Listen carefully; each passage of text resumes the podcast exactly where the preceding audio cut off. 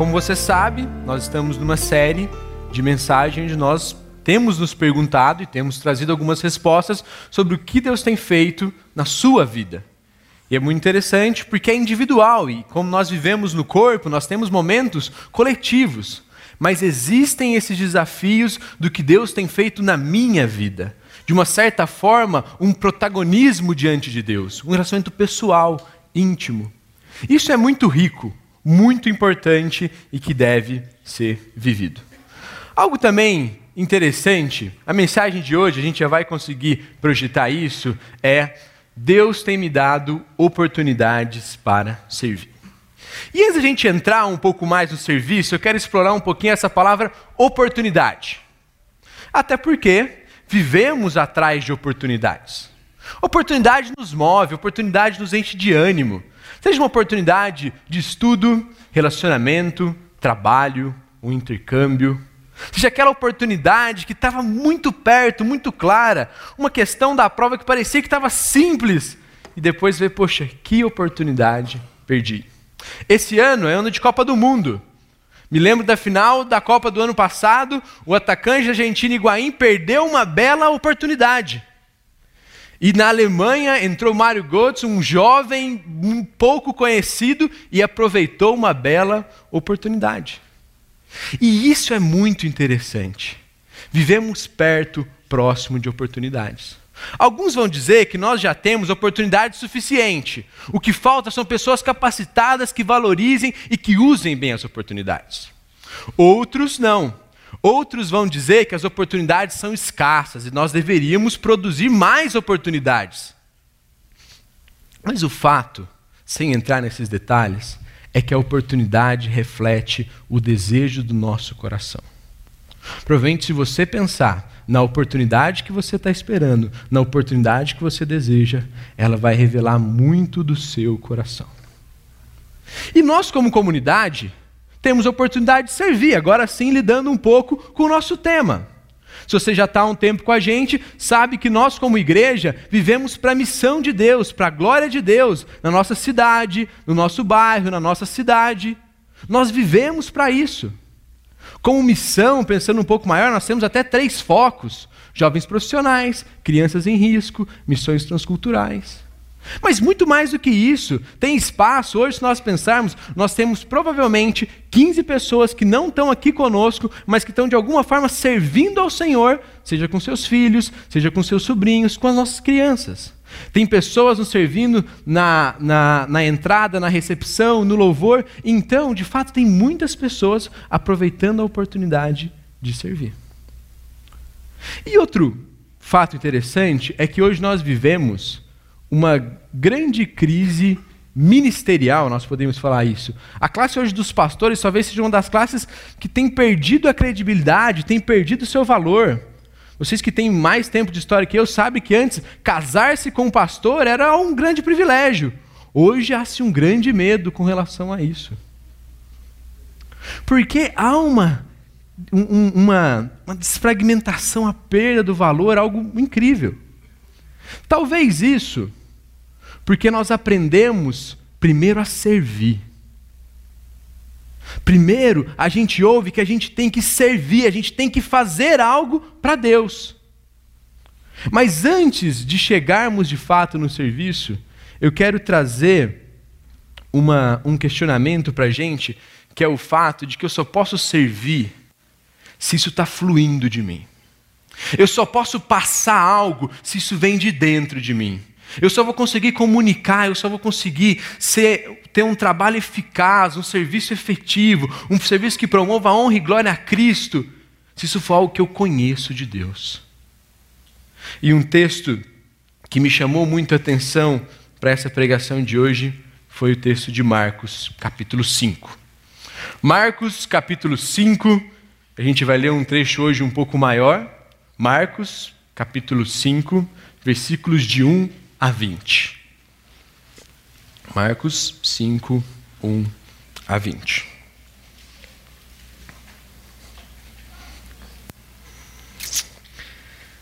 Eles atravessaram o mar e foram para a região dos Gerazenos. Quando Jesus desembarcou, um homem com espírito imundo veio dos sepulcros ao seu encontro.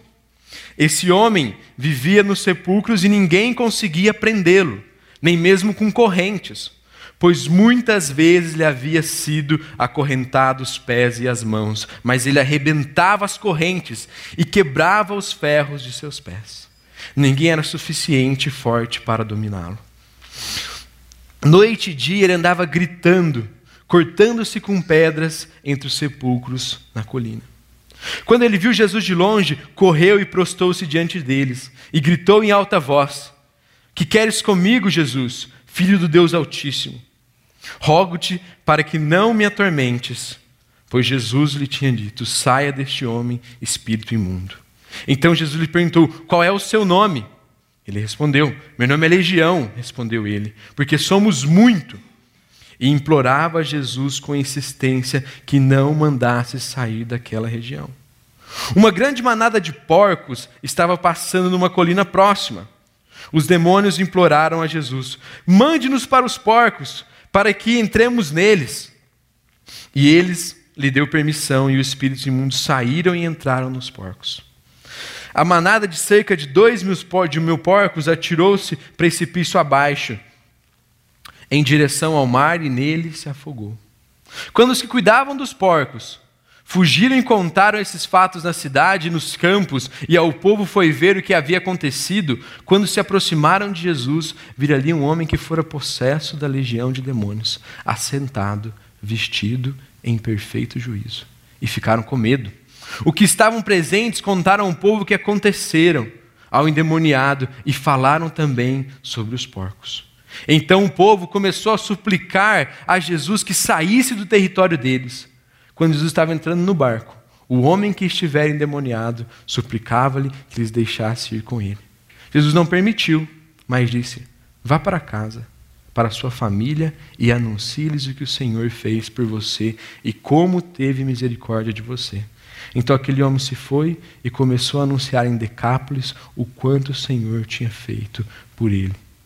Todos ficavam admirados. Oremos. Senhor, nós somos gratos pelo teu cuidado, pela tua bondade. Nós somos gratos porque o Senhor, de forma pessoal, tem feito coisas nas nossas vidas e sobre isso nós queremos falar aquilo que o Senhor tem feito na nossa história, Deus. Abençoe o nosso tempo, que seja um tempo produtivo, um tempo, Deus, para a tua honra e para a tua glória, Pai. Em Cristo somos gratos. Amém. Se você leu um pouquinho antes, ou se você olhou, o que está acontecendo antes de Jesus chegar nessa região? Acontece um texto muito conhecido por todos nós, que é Jesus acalmando a tempestade. Uma noite longa, uma noite difícil. E por incrível que pareça, ao final dessa noite, ou durante esse caminho, Jesus não se direciona novamente a Cafarnaum, o seu lugar, seu território, seu quartel-general, aonde de fato seu ministério acontecia. Ele decide ir para uma região gentílica. Nós sabemos, aqueles que não estavam ali dentro do clã de Israel. A cidade, lá no final, você viu, a região era chamada Decápolis, são dez cidades gregas. Por isso tem porco, sabendo? O judeu não é dado a isso. Então, ele atravessa, depois de uma noite cansativa, uma noite longa, depois de enfrentar a fúria do mar, ele se encontra com um homem com espírito imundo. Jesus chega, acabou de acalmar a tempestade e se encontra com um homem com tempestades internas. Um homem que de fato sofria muito, e ali está em cima, e nós sabemos esse fato que pessoas sofrem. Mas esse homem, se nós continuarmos lendo, nós veremos que ele vivia nos sepulcros, vivia nos túmulos. Provavelmente algumas cavernas eram usadas para depositar corpos, e ali esse homem se escondia.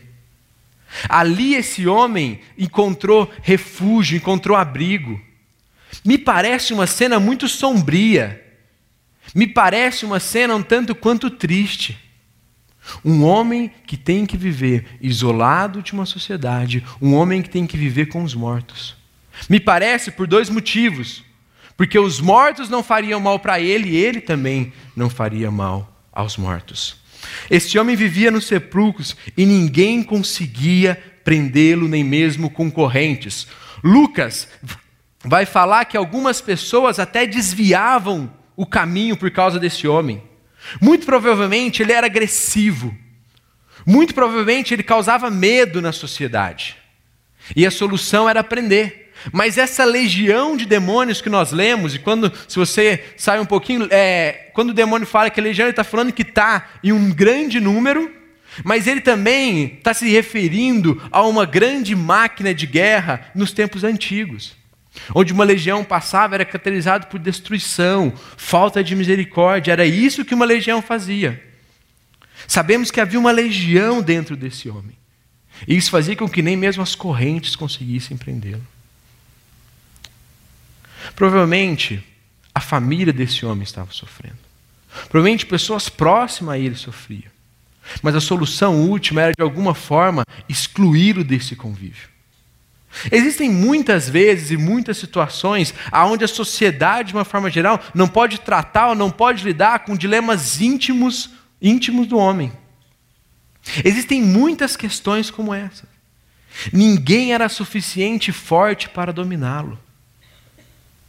E nós temos estudado na teia, junto com os adolescentes, um livro muito interessante do pastor Tim Keller que fala dos encontros com Jesus.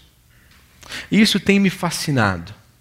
O fato que Jesus enfrenta uma tempestade, o fato que Jesus atravessa um mar, o fato que Jesus chega numa região para encontrar um homem endemoniado, um homem atormentado, um homem cheio de mazelas e tristezas, mas que vai se encontrar com Cristo e ele vai de forma intencional.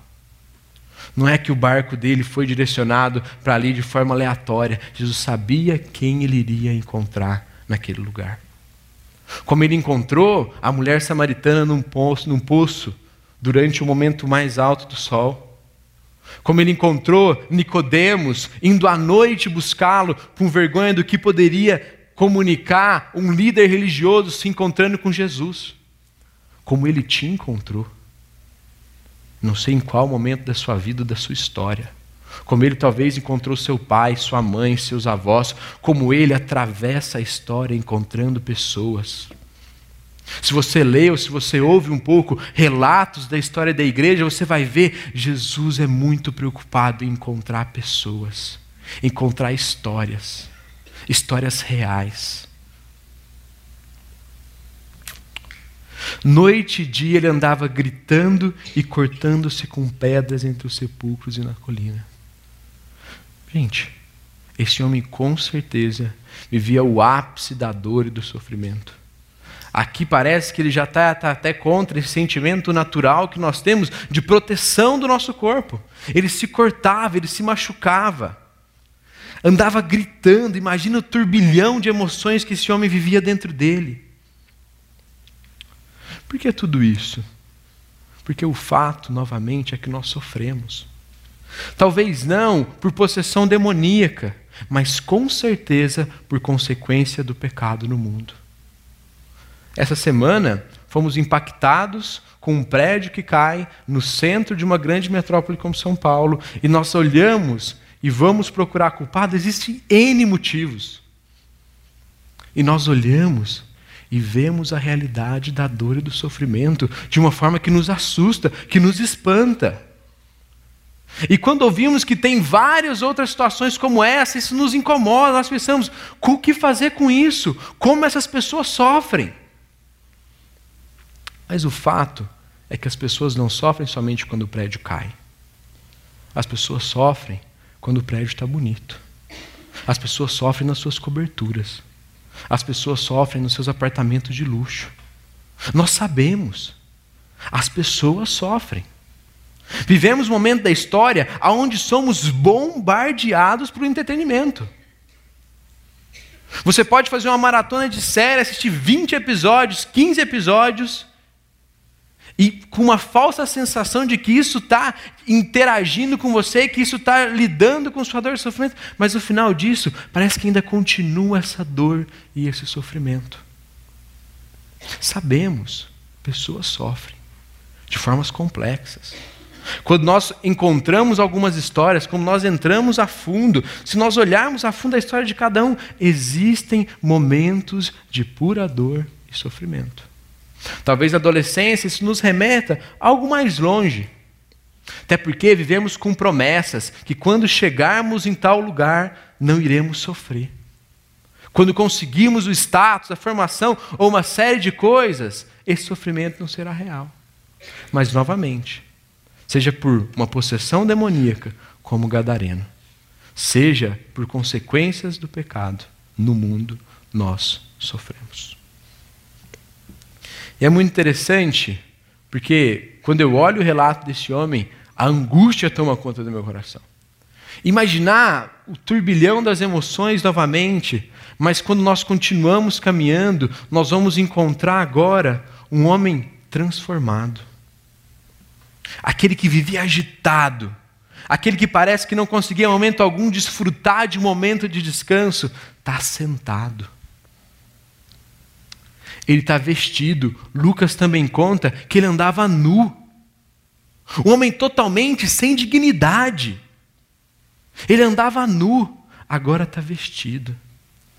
E ele está em perfeito juízo. Seja a mulher samaritana, que se torna uma referência entre os samaritanos, e depois nós vemos que muitos se convertem através do testemunho dessa mulher. Seja através das nossas histórias de pessoas que estão perto da gente, que estão se aproximando de Cristo. O fato é que o encontro com Jesus produz transformação. Howard Hendricks, em seu livro, ele fala que ou nós somos um poço ou nós somos uma cachoeira. Ou nós vivemos com essa água parada de uma pseudo-transformação que um dia Cristo produziu na minha vida, ou eu sou uma cachoeira de águas correntes que continuo olhando para o espelho da palavra e buscando a transformação na minha vida, buscando uma vida em conformidade com Cristo.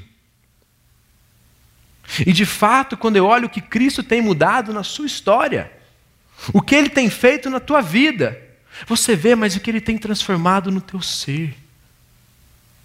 O que você pode hoje olhar e ver que está mais maduro do que estava, e essa é a dinâmica da vida cristã. Essa é a dinâmica rica, de novo, olhar para a palavra e ver que o meu coração, inclinado para o mal, totalmente corrompido, está sendo agregado características do Cristo, do divino, sendo acrescentados à minha vida. Isso é algo mágico algo que só Cristo pode fazer. Um homem assentado, vestido em perfeito juízo. O mesmo homem que quebrava as correntes, que agredia as pessoas. Eu gosto muito desse relato de Agostinho. Agostinho de Hipona, ele era um homem muito boêmio, era um homem devasso em algumas coisas. Tudo bem que isso é um conto, não tem um, um, um fato assim tem uma citação muito confiável, mas é algo que muitas pessoas dizem a respeito dele sobre essa citação que eu vou contar. Dizem que, de fato, ele era um homem boêmio, um homem muito devasso, envolvido com prostituição.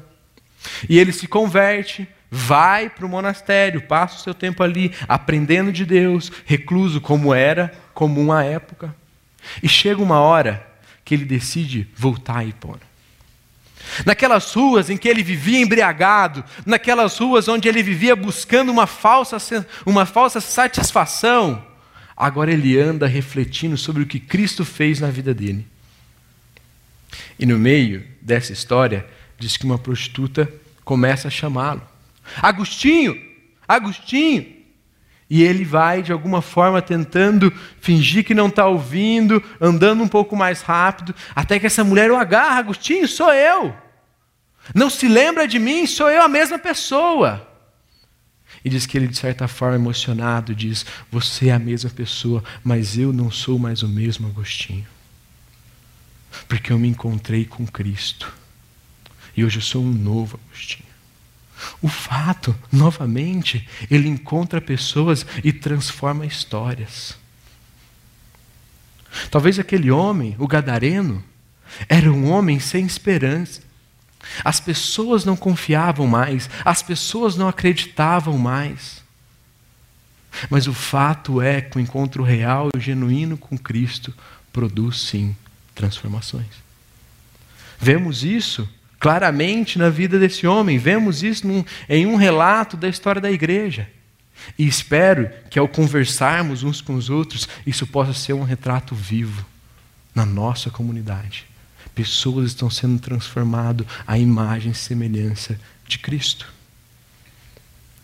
E quando eu olho nesse momento e eu vejo esse homem assentado, eu vejo esse homem contrito, vestido em perfeito juízo, a sanidade plena, sua dignidade de volta. Imagine você diante dessa cena. Imagine que você conheceu o Gadareno. Imagina que em algum momento você até apoiou essa prisão dele, porque esse homem está fazendo mal para a sociedade. Mas se você prestou um pouco atenção na leitura, tinham dois mil, por, dois mil porcos.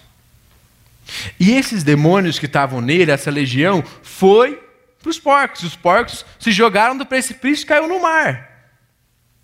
E imagine que você sobrevive, que o seu alimento, a sua realidade econômica necessitava daqueles porcos. Então o povo começou a suplicar a Jesus que saísse do território deles. Esses homens, quando eles colocaram ali na balança, esse endemoniado, gadareno, agora em perfeito juízo, sentado, tem até uma roupinha. Mas e o meu porco?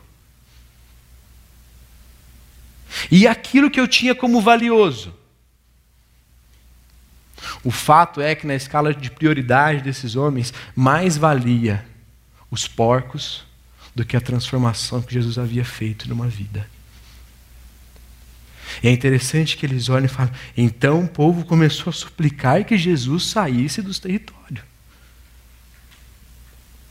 Se imagine agora, a gente imaginou olhando para o Gadareno, se imagine no lugar do Gadareno. Meu Deus, Jesus vai embora. Não vai ter WhatsApp, não vai ter history para eu ver lá se ele fazendo bumerangue na tempestade, né? A tempestade vai e vem. Não vai ter Jesus, eu não vou ver mais ele, eu não vou ter contato próximo e real com ele. Meu Deus, esse povo está mandando o Cristo embora. Mas é muito interessante, porque nós primeiros vimos um homem sofredor. E não devemos, em momento algum, menosprezar a dor e o sofrimento que esse homem passava. Mas nós vemos o fato da transformação que esse homem experimentou. Assentado, vestido, em perfeito juízo. E um terceiro personagem é esse pessoal de Decápolis. Mas agora a gente se encontra com o homem servo. E esse texto eu vou fazer questão de lê-lo.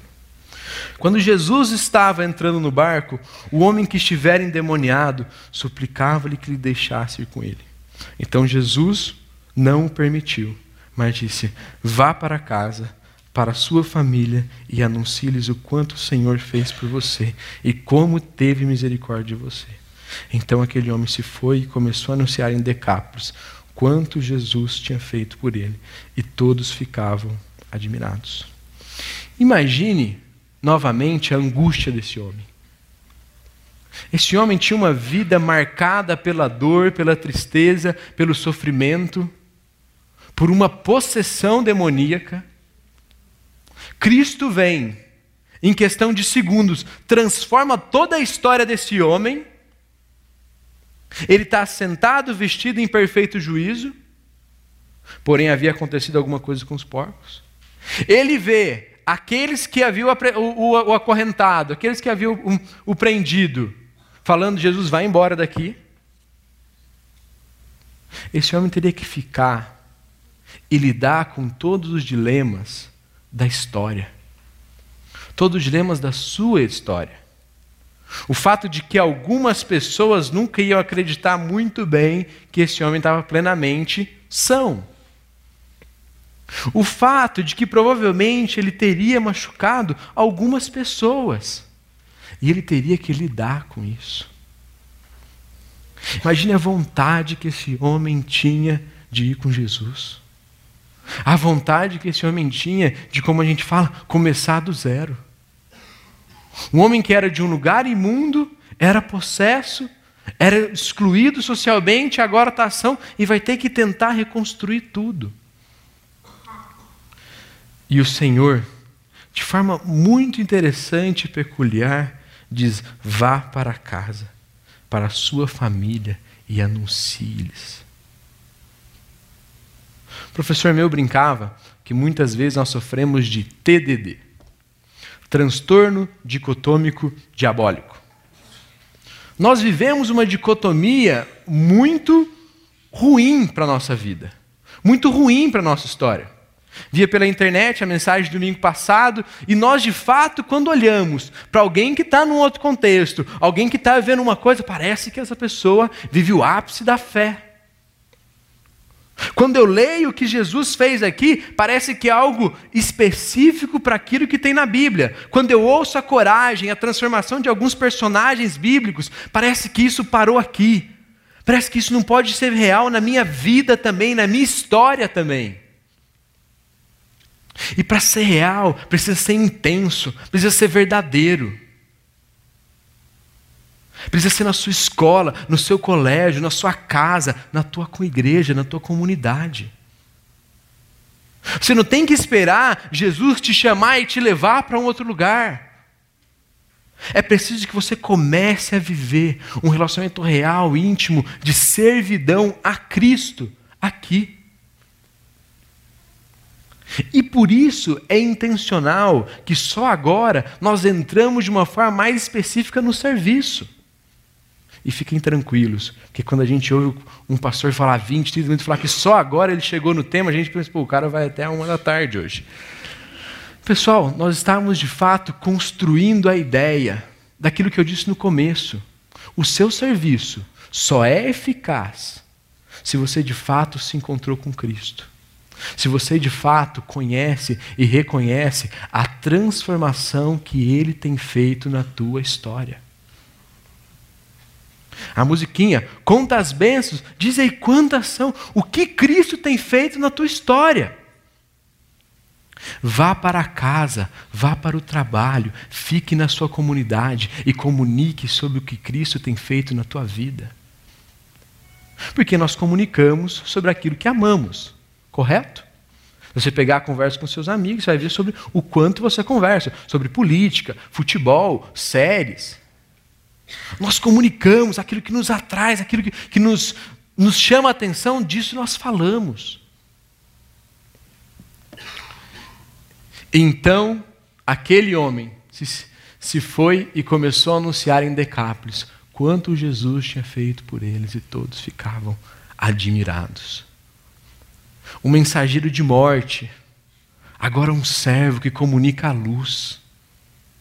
Aquele que produzia medo, agora produz esperança. É interessante que no dos, do ministério de Cristo, algumas pessoas saem dessas dez cidades gregas, de Decápolis, e vão até Jerusalém conhecer a respeito de Cristo.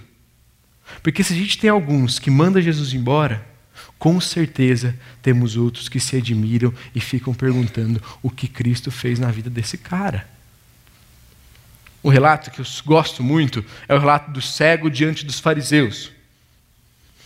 Um cego de nascença, você provavelmente deve saber um pouquinho, cego de nascença ali, ser curado, era algo que não acontecia, só o Messias poderia fazer isso. E os fariseus vão lá interrogá-lo. O que aconteceu? Certeza que você não era cego? Sim, certeza. Então chama teu pai e tua mãe. Chamou o pai e a mãe? Ele era cego. Ele fala, gente, vocês não estão entendendo, eu era cego e agora eu vejo. Esses relatos de histórias reais, histórias de gente, histórias da gente. Amamos essas histórias. E esse homem era um sofredor transformado em servo. Um servo que agora anuncia a respeito do que Deus tem feito e as pessoas se admiram da sua história. Portanto, meus amados irmãos, mantenham-se firmes e que nada os abale. Sejam sempre dedicados à obra do Senhor, pois vocês sabem que no Senhor o trabalho de vocês não será inútil. Se você já teve uma experiência de ler o capítulo 15 de 1 Coríntios, ele está detalhando, Paulo está argumentando porque de fato Cristo ressuscitou. E ele está falando ali, parece que no final de construir essa ideia e levar para o serviço, reitera essa ideia do gadareno. Que o meu trabalho é reflexo daquilo que eu conheço de Cristo. O meu trabalho é um reflexo íntimo daquilo que Cristo tem feito na minha história e daquilo que eu acredito que Ele pode fazer na história dos outros. Daquilo que eu acredito que Ele pode fazer na história dessas crianças, que não são uma geração perdida. Dos adolescentes também não são jovens, nós não somos uma geração perdida. Porque de fato, quando nós temos em mente, quando nós nos encontramos de forma real e intensa com Cristo, permitimos a transformação que Ele produz na nossa história, nós iremos servir de forma firme. Mantenham-se firmes e que nada os abale. Sejam sempre dedicados ao Senhor, pois você sabe que no Senhor o trabalho de vocês não será inútil. Conta-se que durante a Segunda Guerra Mundial, Alguns presos eram castigados com o serviço de carregar uma pedra, pegava uma pedra, levava até um outro lugar, deixava essa pedra. Assim que ele deixava a pedra, ele era obrigado a pegar essa pedra e levar para o outro lado de novo. Um trabalho totalmente sem propósito, um trabalho totalmente sem sentido, um trabalho enlouquecedor. Talvez você já teve, teve, tenha tido uma experiência de trabalhar num lugar, numa empresa que você não entende nada que está acontecendo, você não acredita em nada que está acontecendo. E talvez, muitas vezes, servimos ao Senhor dessa forma. Estamos comunicando o poder da salvação daquilo que nós não experimentamos. Estamos falando a respeito da transformação naquilo que ainda não experimentamos. Estamos recepcionando pessoas que chegam até a gente, mas de fato nosso coração não está pleno de alegria pelo fato de podermos sermos encorajados por aquilo que Deus tem feito na minha vida. Pois, se nós nos encontrarmos de forma íntima e real com Cristo, seremos servos que não trabalham em algo inútil. Eu gosto de pensar que quando nós muitas vezes pensamos que estamos fazendo algo na igreja, nós temos uma ideia muito pequena, quase como uma pessoa que está colocando mais um tijolo em um pequeno muro. Mas quando eu olho, quando eu me lembro que Cristo, que Deus tem um projeto de convergir todas as coisas em Cristo, que é a história marcada por isso, e eu hoje faço parte disso, eu não me vejo como um mero voluntário mas eu me vejo como alguém que vestiu a camisa, alguém que quer fazer parte, alguém que não quer ficar de fora. Porque Deus está me dando oportunidades para servir. Lembram? Oportunidades é são um reflexo daquilo que nós amamos. De fato, temos várias oportunidades. E não pense em oportunidades de forma dicotômica, como eu disse. Oportunidade é só o que nós fazemos aqui. Não, mas também eu sei que em algum momento da história a gente começou a entender que oportunidade para servir a Cristo não era algo somente na igreja e parece que a gente começou a lidar com isso como um subproduto. Tem que ser crente lá em casa e coisa do tipo, e aqui eu sou mais consumidor.